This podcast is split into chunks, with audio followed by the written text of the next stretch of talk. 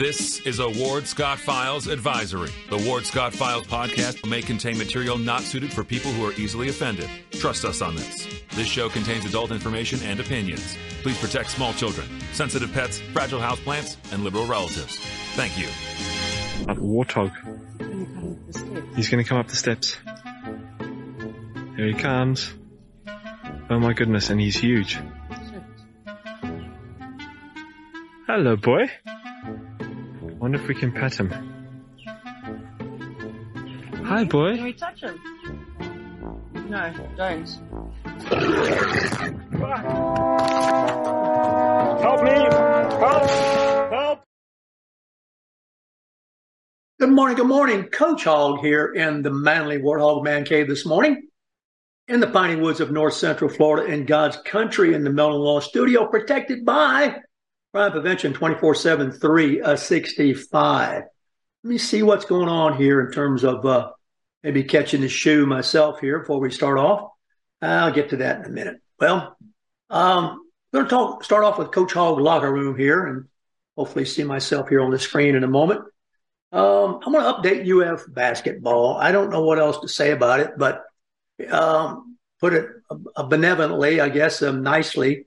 It's a work in progress, and uh, work in progress means wait till next year uh, to some people, and to other people it means well, you get one more year or you get two more years. So I'm hearing all these conversations, and you know, it's it's a you, you got to say it's a relevant conversation because the nature of the sport. There is so much money in sports now, and there's so much attention uh, that if you make a wrong decision, you start losing money, you start losing fans, and it's like cattle. If they start losing weight, it's very hard to put it back on them.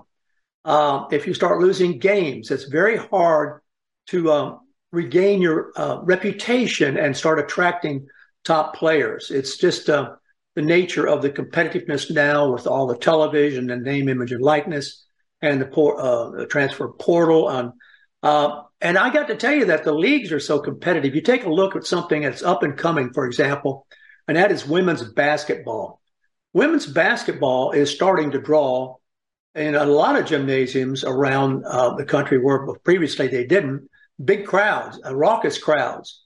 Much of this is being led by the success of South Carolina's women's basketball team, which is number one in the nation just played a thriller with UConn on television uh, uh, yesterday, down to the wire. UConn has been University of Connecticut has been the perennial power forever, um, and now you've got a team in the Southeastern Conference of all places, in South Carolina of all places, um, really drawing big crowds and attention and great players.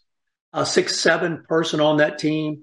Uh, where do they come from? My golly, you always wonder. But these female athletes on the basketball court are getting to be uh, pretty darn classy and exciting to watch.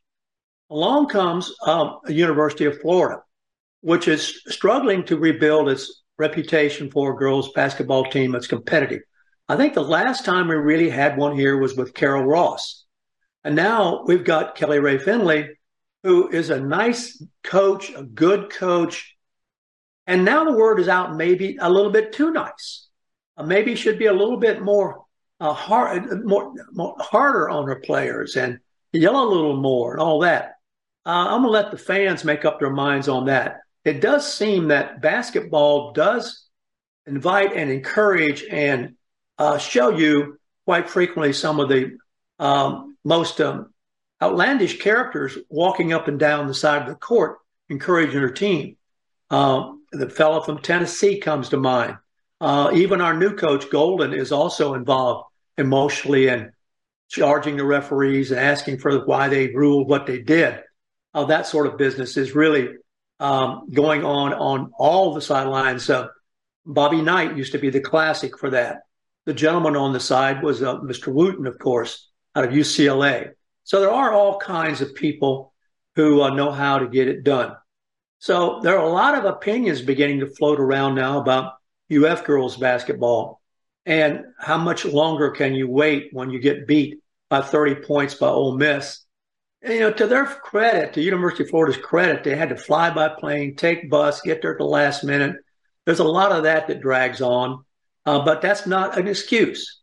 So uh, let me report to you that girls basketball is it's it's um, being looked at, and I think you know it can go another year, and then you're going to start hearing, well, maybe we need to try something different. And when you hear something, try something different, it's usually try coaching changes. Uh, you see how impatient we were with men's basketball. We took the men's basketball coach, and now that basketball coach, Mr. White, is over at Georgia. And now we have the current basketball coach who seems to know what he's doing, but is losing. And bottom line about basketball, it's a very simple sport. The ball must go through the hole. Now, how you get it through the hole is anybody's opinion about how to proceed with that. You can run and gun, you can set up and shoot threes. Uh, but if you can't shoot threes, it seems to me you're not going to go to the NBA. If you watch a game like the Knicks and the 76ers yesterday, everybody can shoot. Everybody can run. And then it comes down to strategy. And they've got some excellent coaches, of course, in those leagues. And they can change the dynamics of that game pretty quickly. It is a high scoring, fan filled event that people like watching. And the bottom line is they can shoot. I think the bottom line with the Gators, both men and women, is they can't shoot especially the women. There is no three point shooter. Um, fouls are always problematic. Free throws. They're called free for a reason. So, just giving a report on UF basketball, people are beginning to look beyond it now to baseball, where support, supposedly there is a fantastic bunch of fellas coming in to play that game. Uh, we'll see. That's also a very competitive league right now. And you have softball. Has always been competitive, has always been solid, but invariably comes down to who's the pitcher. Because a pitcher in softball can take you all the way practically herself. If she can control and the game with fantastic pitching, she's going to take your team a long way. And if you got just a slightly subpar pitcher, if you will, from the creme de creme, then you're going to have a little more problematic season. It's um, the way it is. Of course, we've got some other sports which don't get looked at lacrosse, soccer, and of course, we've got a fantastic track team, which will be gearing up for the uh, spring events here soon, the Florida Relays. So there is something else coming along besides the basketball. Want to give you a report, though. As you know, I am very much an enthusiast for the women's basketball. I'm pulling for them. I hope they can do well and get on the map. But it's going to be very, very tough when you see how these other schools are doing South Carolina, Ole Miss, Tennessee. So it's going to take a lot of enthusiasm, a lot of support, and some lineup of the stars, if you will, when it comes to um, transfer portals and what is available there. In the world of professional sports, uh, we have politics and religion always seems to be an issue uh, among uh, the sports. One of the things that uh, you may not be a fan of, although we have a great team in Tampa, is hockey. Ivan Provorov, I think I'm going to Provorov, Ivan Provorov, got caught up in this issue of uh, American pluralism and American uh, politics. He's not from the country. He is a Russian Orthodox Christian. He's a professional hockey player. He's a defenseman for the Philadelphia Flyers. And he recently came under fire while refusing to wear a Pride Night jersey, which had the rainbow flag and he refused also to use a rainbow taped hockey stick during warmups before the games uh, team's game recently. Now, he told the reporters that he did not want to do that because he wanted to be true to himself and his religion. And then he tactfully said, I respect everyone else and I respect everyone's choices. But the writers would not let that go. Um, this dissent of his stirred, as you might imagine, uh, all kinds of uh, race, gender, sexuality uh, based uh, criticism that one wonders why it's being crammed into sports and particularly hockey. Hockey is notoriously uh, international. Many of the players on the hockey teams come from different countries, much more so than, say, NBA basketball or in NFL football.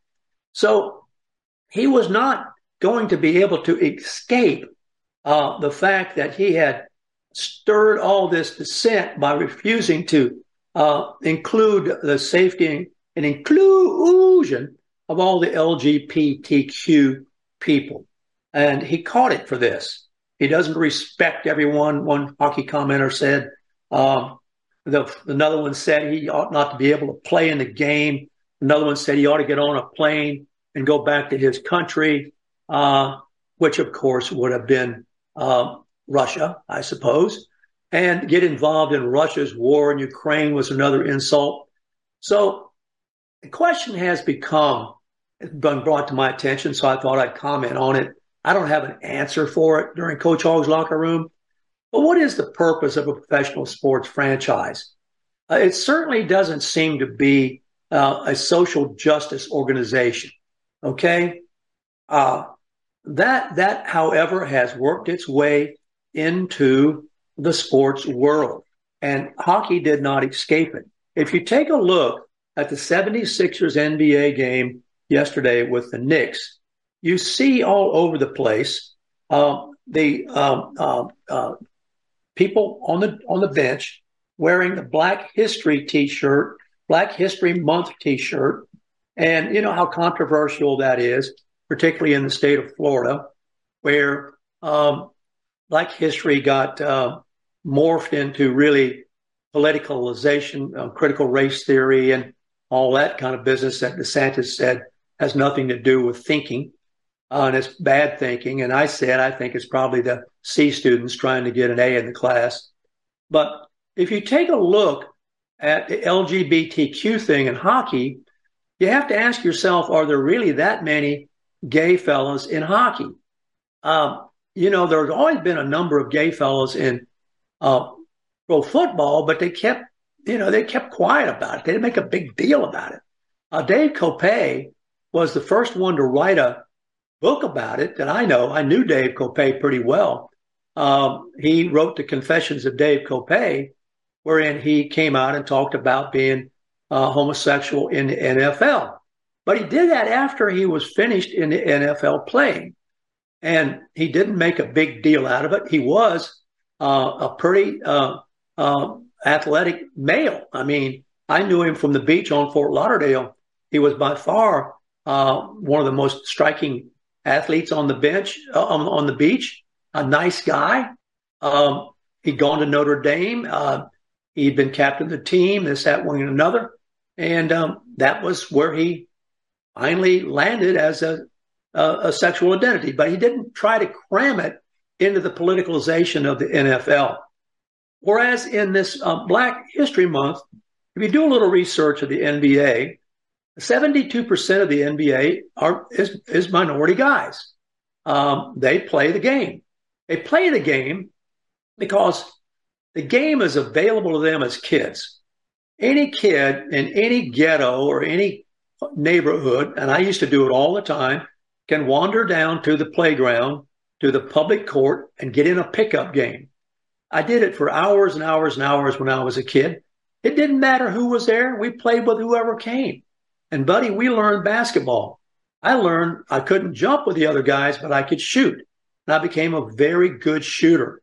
I didn't miss free throws. I didn't miss my uh, jump shots, and I uh, I could drive, but I didn't uh, belong under the basket with those big guys banging around. But I played with them on the playgrounds, And this is why I think the NBA is so full of fellows from the minorities, 72% of them. So does it follow though that the NBA should be politically uh, uh, commenting on um, the game and why shouldn't they stick to the game? I'm going to leave that to you to think about. Uh, these teams are coming from big cities. Um, they don't come from um, any place but New York and Chicago and places like that. 45% of the viewers of the NBA are black. Um, and interestingly, on the teams, there's a 50 50% split among the centers. Uh, uh, some of these centers, you know, have come from different countries. We actually have a center on the 76ers who played at the Rock, who is seven feet tall. Uh, believe it or not, he played right here in Gainesville and then had two years at Kansas and then went to the NBA.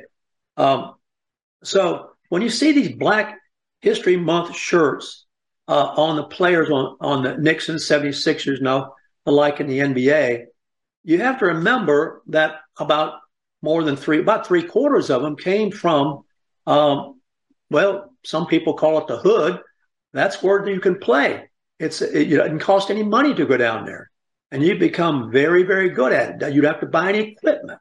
Uh, you, you really just go and it's not like picking up a game of touch football because touch football is not tackle football, whereas playground basketball is the same basketball you'll see in the NBA. So I thought that was kind of interesting. It's a confusion that, of course, is is appropriately noticed. I think. Um, good question. I don't have an answer to it. I suspect, bottom line, it's all about money. It's all about viewership. But you can see you can cross a line. When Brittney Griner made these big protests about the United States of America and then unfortunately found herself a captive of a foreign country and dependent upon the United States of America to change her, uh, get her out, why that sort of resonated. However, uh, South Carolina girls team doesn't make any, uh, uh doesn't hide the fact that they are all in on um, a critical race theory and the black history and all that if I have my uh, uh, facts straight here. Let's let's go to something that's a little bit more. Well, it's not gender neutral, but it certainly is politically unencumbered, and that is uh, in the Wall Street Journal here recently. There was a an article that caught my eye. The woman who rescued Patrick Mahomes' season. If you recall, Patrick Mahomes, who is biracial, but is nevertheless considered to be a minority, um, uh, had, had a problem with his ankle in his last minute game winning drive in his AFC championship. And how did he get back on the field in a week became a kind of a moment of interest to, to uh, folks who were um, uh, watching this game and like this player. He's an engaging young man, very good player, and uh, you can see that uh, he is um, he's definitely uh, somebody that can can make that team move up and down the field and do a good job uh, of, um, of being competitive and difficult to defense. Um, who was the person? Becomes the point of this article. Who was behind Patrick Mahomes' uh, success in getting back on the field. And lo and behold, it is an assistant, assistant. I thought this was an interesting story. An assistant athletic trainer named Julie Frymyer. She is known as the person who put Mahomes through her rehab for his injured ankle back on the field. And he was able to play uh, against the Cincinnati Bengals and he was able to play practically at full speed. Uh, if you've ever been through rehab or you've ever injured an ankle, you can know that you know that this is a difficult thing to deal with. But Mahomes went out of his way to praise Julie Frymyer. Uh, here was a guy who has almost a half a billion dollar contract, and his whole contract is uh, on the line if it had not been for Julie Frymyer. Um, she is supposedly uh, the very best there is in terms of uh, her education. She has a PhD uh, in physical therapy. Uh, she has collected data and studied since 2010 what it is that uh, makes the NFL go down to what it is about fluid consumption and sweating. First prototype of that, of course, was Dr. Cade. Um, uh, she's authored books. She's worked in collegiate sports. Uh, she was Princeton's head athletic trainer. And now she is um, the person who put Patrick Mahomes uh, back on the field successfully within a week. Everybody who has ever had her her take care of him uh, says that she is simply the best. I wanted to talk about this because this is a this is a one of the positive stories about pro sports. There's no politics involved in this. Uh, she is a female. She's taking care of the men in the NFL, and the men could not get by without her helping them when they're hurt. She is uh, really something else. She players say that she's encouraging when they get frustrated, and and she knows how to connect with them and keep them positive and keep them going through what she puts them through.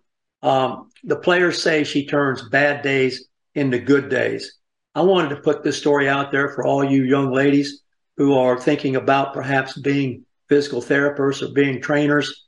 Uh, here is a good story about the importance of you in the whole system and basically that the system won't work without you. It says all sorts of things about the team and it says it in an apolitical kind of way. So I like that a lot. Uh, the other thing I want to go over with you in uh, the funny, kind of a funny story here about the NFL is a story that I ran across that uh, has to do with, well, you can call it cheating, uh, but it's just looking for something that can give you an advantage that hasn't been caught as cheating yet. Uh, I thought that was pretty interesting. You know, you can be ahead of the game by thinking of something that they haven't got a rule against yet. And um, the one that came to mind was something called Stickum. I don't know if you remember Stickum, but the guy who made Stickum pretty famous and who caught a lot of flack for it, but he didn't have a rule against it, was a guy named Fred Biletnikoff, who went to FSU and then played for the Oakland Raiders. He put on his hands some kind of goo uh, that was uh, the color of butterscotch. It had a consistency of rubber cement.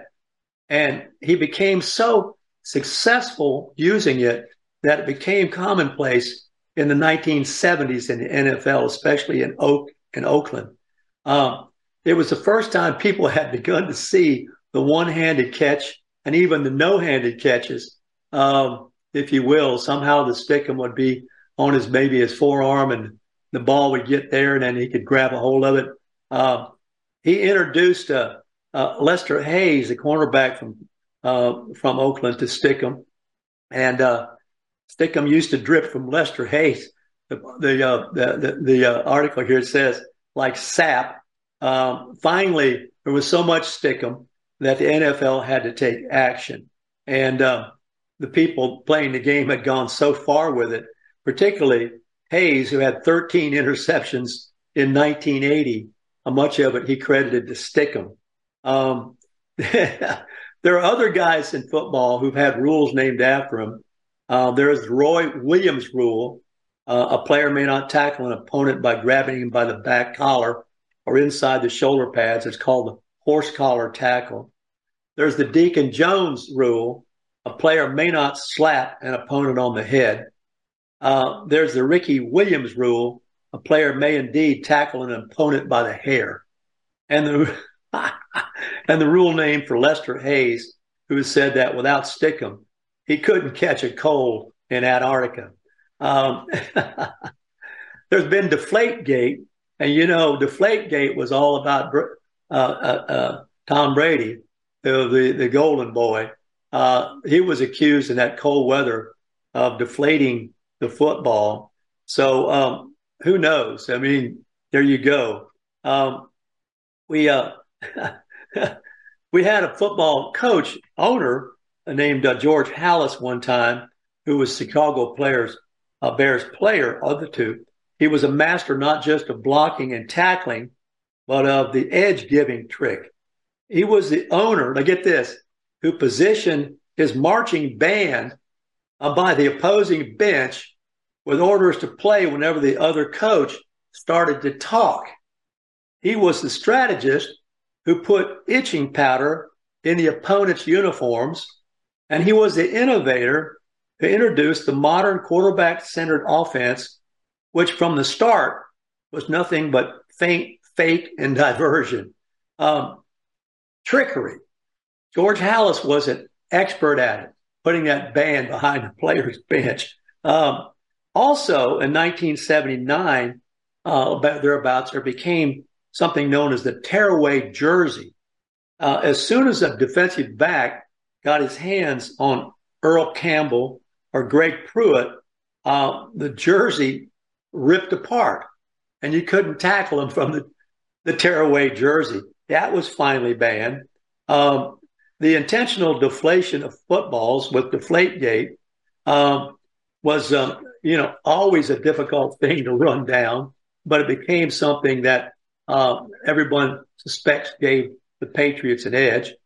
The Atlanta Falcons were fined in 2016 uh, for piping fake crowd noise into the arena to discombobulate visiting teams.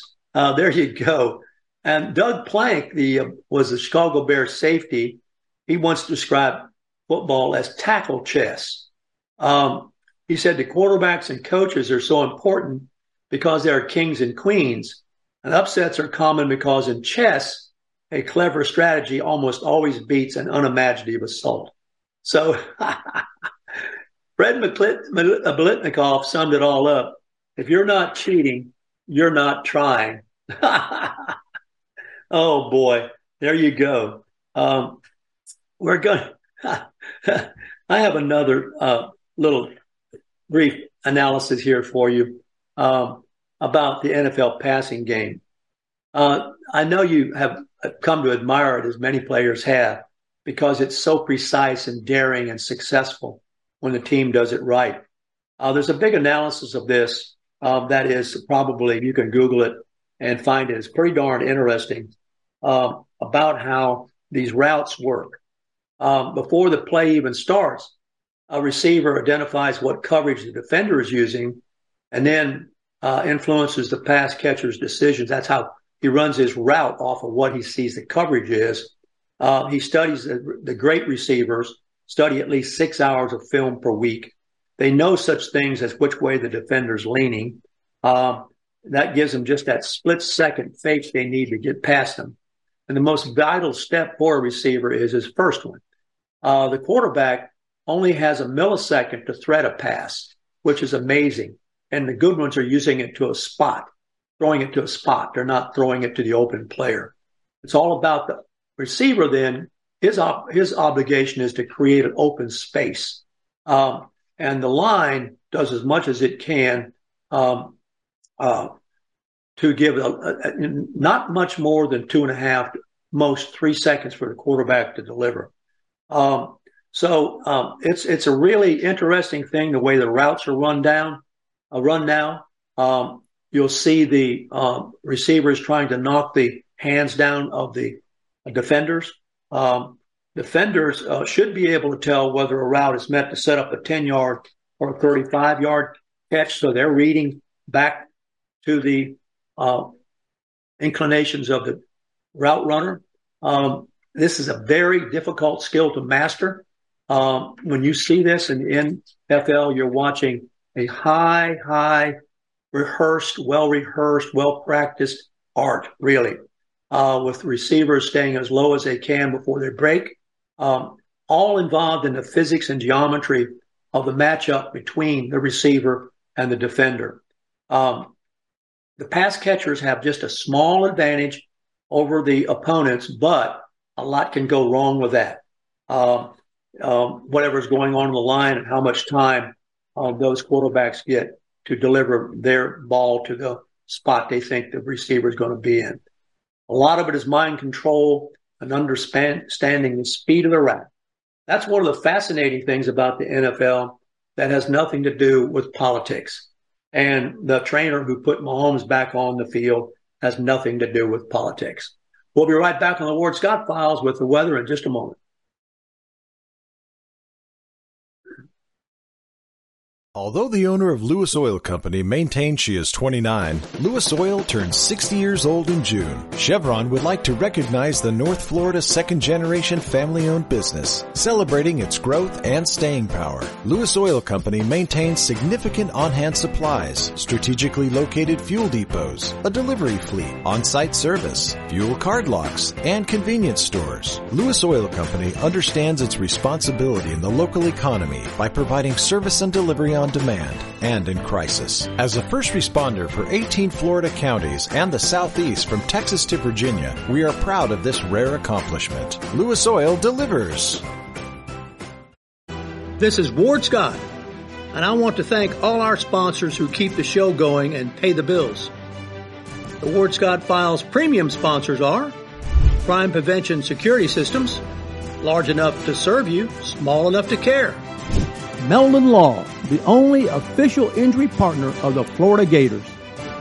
The Ward Scott Files gold sponsors are Lewis Oil Company, Shoot GTR, On the Spot Dry Cleaners, R&R Construction, and Style Cuts. If you are interested in promoting your business on the show, you can visit our website, www.wardscottfiles.com, and click on the Advertise Here banner on the right side of the page or call my friend Freddie at 352-284-3733. Again, thank you to all the great businesses that support the Ward Scott Files. And remember, if you like the show, thank our sponsors and support the businesses that support us. What you just said is one of the most insanely idiotic things I have ever heard. Everyone in this room is now dumber for having listened to it. May God have mercy on your soul. Or that very much surprises me that you've never been tased. You can't handle the truth. All bees poop. A warthog. He's going to come up the steps. Here he comes. Oh my goodness, and he's huge. Hello, boy. Wonder if we can pet him. Hi, boy. Can we touch him? No, don't. Help me! Help! Help! Now for the weather brought to you by Lewis Oil.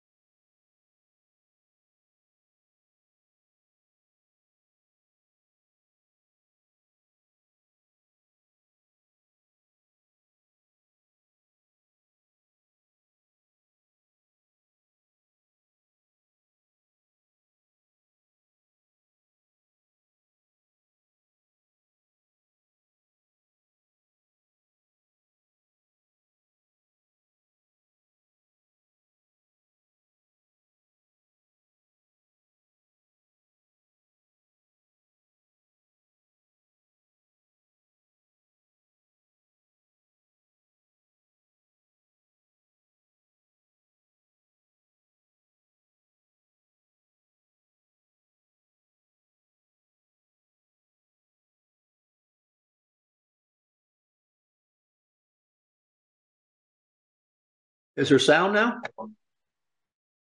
Was something going on in your end? I'm looking at my chat line. Tell me if there's sound, chat line. Okay.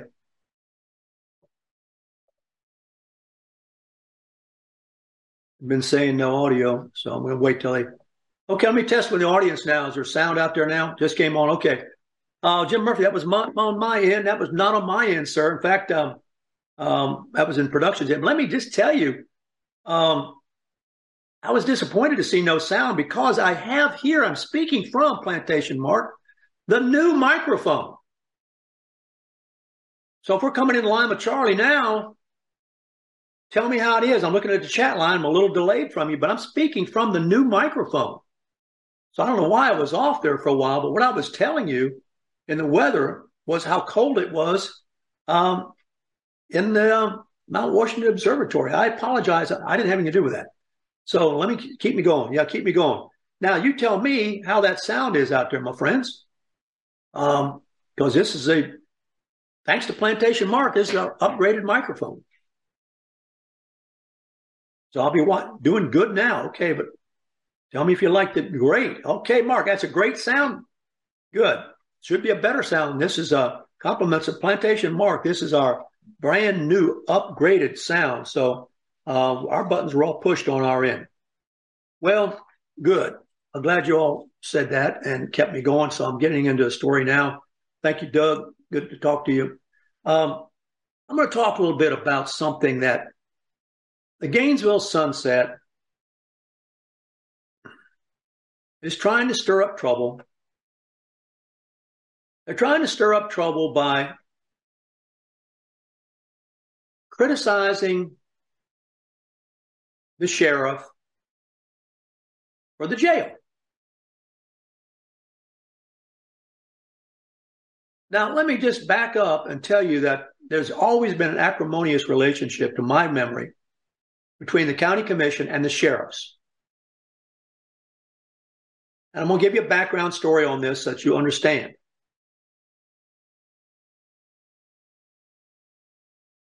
When Sadie Darnell was the sheriff, the county commission did not like the way she spent the money they gave her. How she spends the money that they give her is her business. She's not a charter officer, she is a constitutional officer. So a little bit of a strange relationship here in that the county supplies the money to the county sheriff but the state allows the county sheriff to spend the money how the county sheriff best sees it. I've got a couple law enforcement fellows watching this, so if I got this wrong, let me know. But the way the Ward Scott files got started was the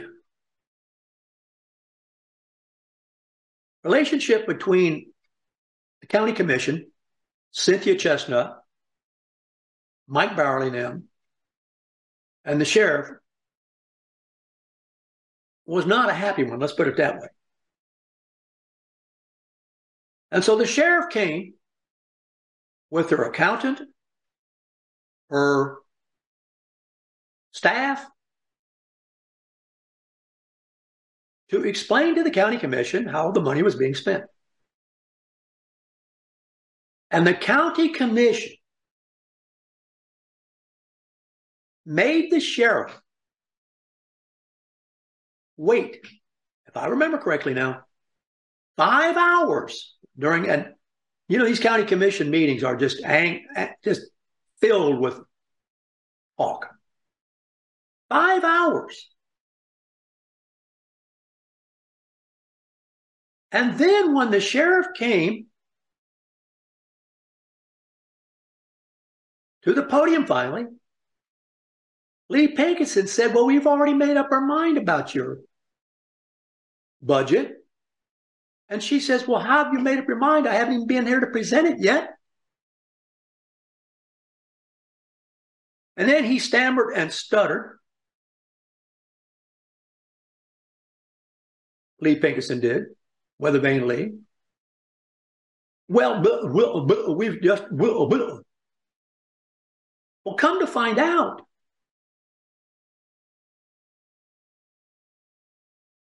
they'd already made up their mind what's been known as the meetings before the meetings.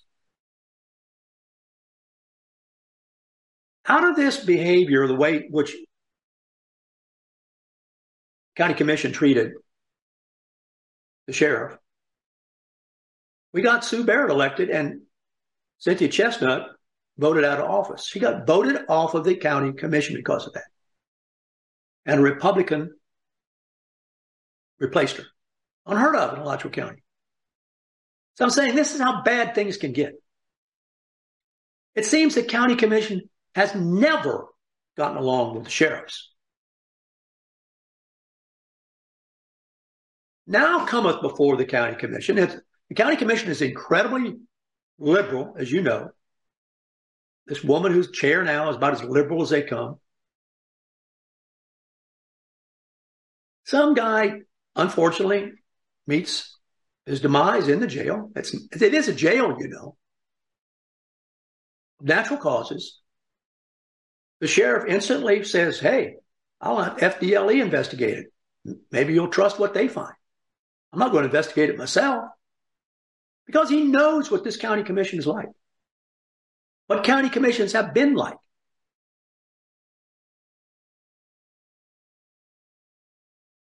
Let me give you a couple statistics, and this is a, this is the came out of Newsmax. It was sent to me by a member of our research team who is uh, retired law enforcement. Great supporter of the show, by the way. What is the crime rate in Alachua County? Now, Len Cabrera has an excellent article in Alachua Chronicle wherein he, who he can think and he can analyze, pointed out that the data that Lonnie Scott presented about crime in the city is not very reliable data because it hasn't been figured the way a real statistician would figure it. The numbers are all skewed. The numbers want you to believe, oh, everything's hunky dory. But in Alachua County,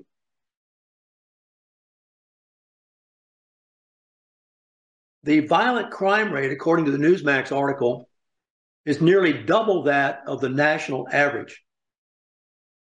And it has consistently increased since 2016. Additionally, Alachua County and Gainesville police departments are both among those lacking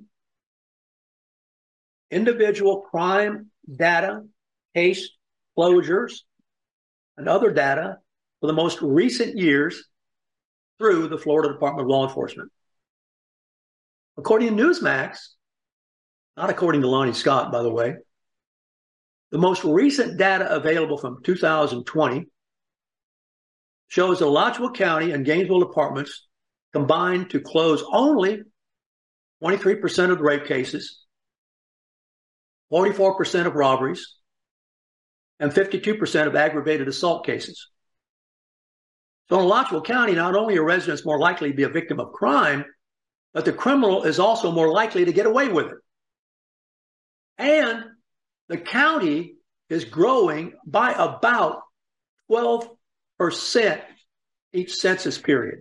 And I suspect it's even more than that because of the exodus from New York. And you look at everything going on around here. Now, here is something that I've said before.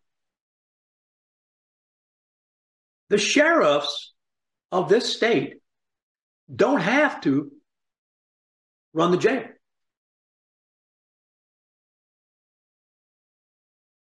It's a county jail. And if the county commissioners don't like it, then let them run it. Let them get an administrator. Let them run it. In New Port Richey,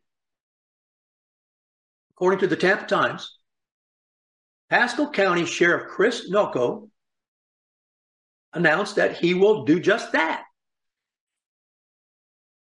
At the new fiscal year, he's going to give the jail back to the county, which in his case will mean 300 employees of the sheriff's office will become Pasco County employees. And the $50.3 million the county pays the sheriff to run the jail will remain in Pasco County's account.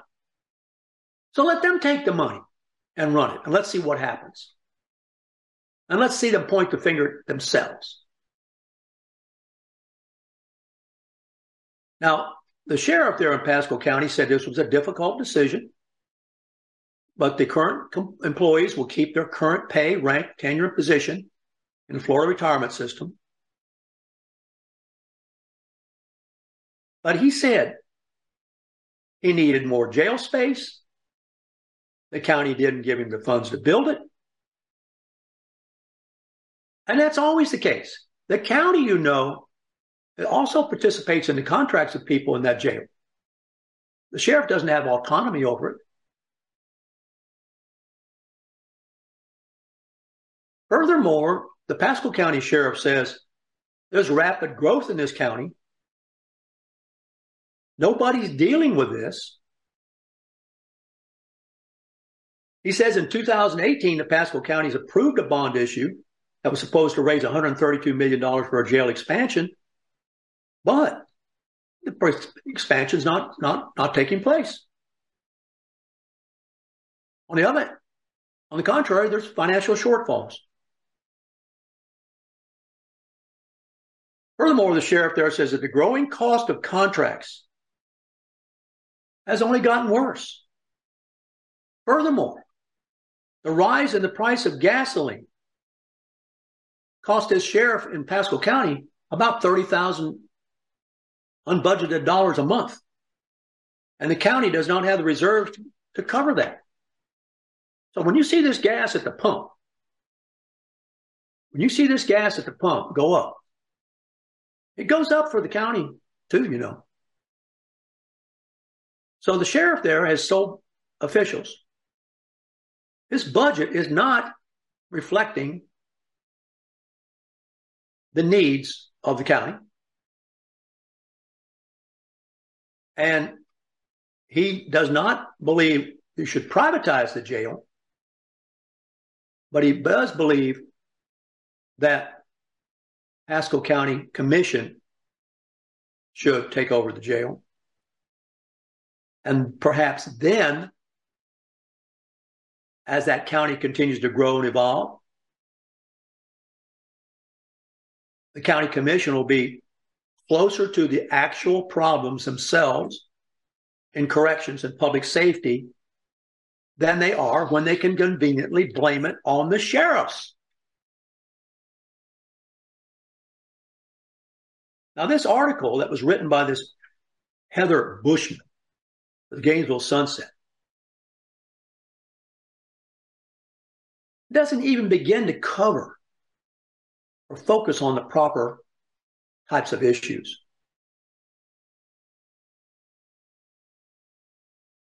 Hundred vacant employees positions at the jail. Okay, let the county fill them.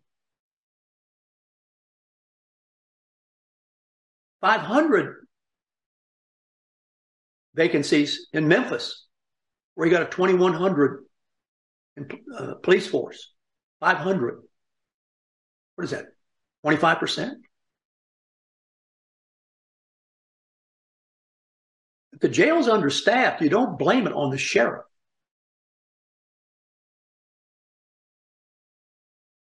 And if the county's growing, you don't blame it on the sheriff. You don't blame it on Darnell. You don't blame it on Ulrich.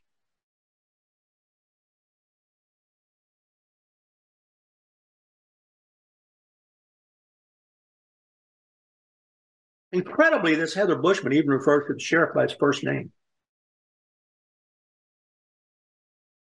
Unbelievable.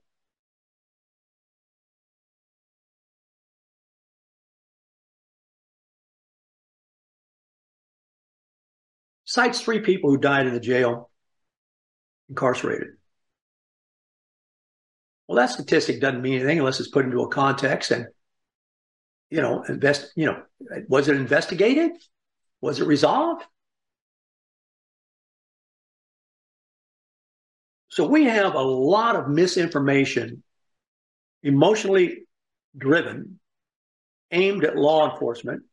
Everything from demilitarizing law enforcement to skewed data presented by the current GPD police chief, according to an analysis by an independent guy, Lynn Cabrera.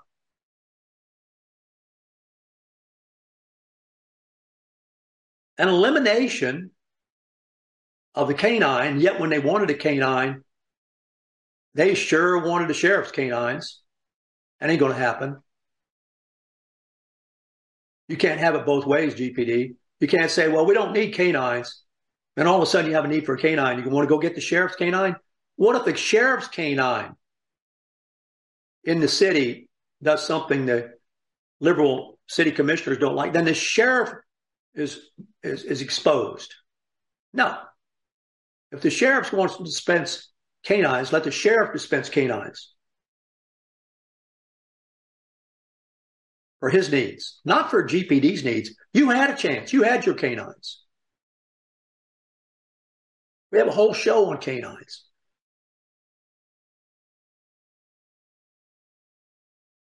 This Prizzia, Prizzia, whatever her name is, she's concerned about the level of stress people are undergoing if they're having to work lots of overtime. Where does she get this from? She, level of, if she, where does she get this from? You just make that crap up? Has she gone and talked to? Where's the data that actually should be out of her mouth that supports this off the cuff statement? She's concerned about the level of stress. Are you kidding me? Do you have anything that we can understand besides your feelings?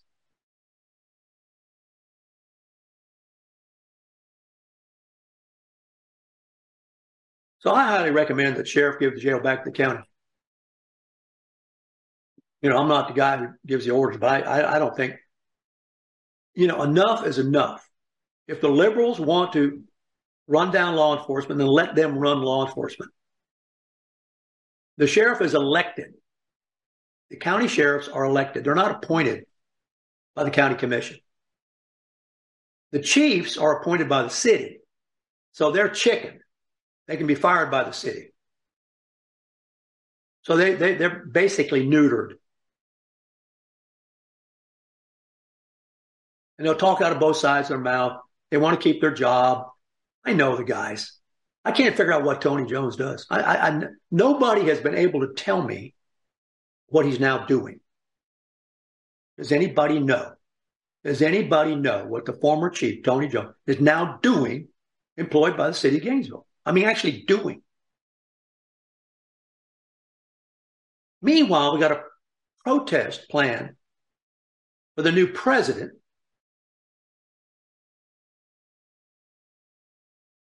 So get over it. You know? And we got protests about the trustees at New College. Let me tell you about trustees in colleges. The governors appoint the trustees. When Jeb Bush became the governor of the state of Florida, I think the number was 169 then. Pretty close. I'm pretty close to right. 169 trustees of the community college system were completely replaced by Governor Bush. Okay? So the trustees went from being totally Democrat totally Republican. With a snap of the finger. Now, how do you get to be a trustee? Well, you do something nice for the governor. That's basically what it is. you do something nice for the governor.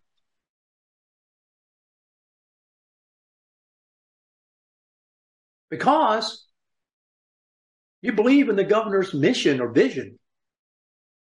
And one of the things that the governor has control over is the vision of the education system, which you see right now.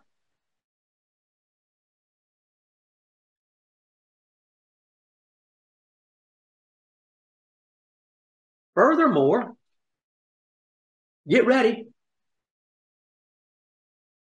The Florida lawmaker is going to convene a two week special session today to clarify the statewide prosecutor's authority to investigate election crimes. So get ready.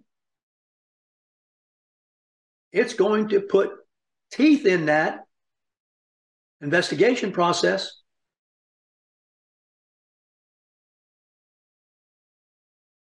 They're not going to de emphasize election integrity. They're going to reemphasize election integrity.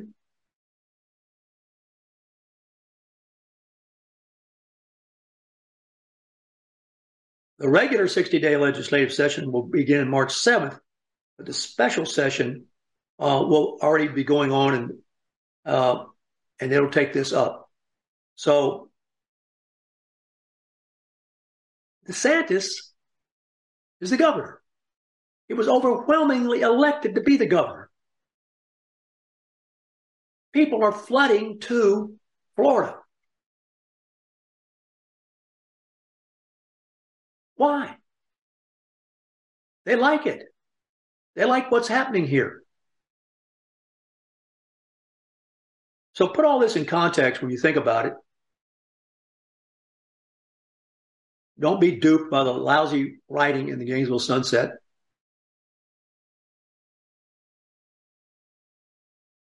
Tim Martin, how's it sound? I see you checking in here with me. Uh, hopefully, you're getting a good, a good, uh, clear voice here. Thanks, Plantation Mark, for helping us out here. We'll be back tomorrow. Have a great day. Warthog Command Center out.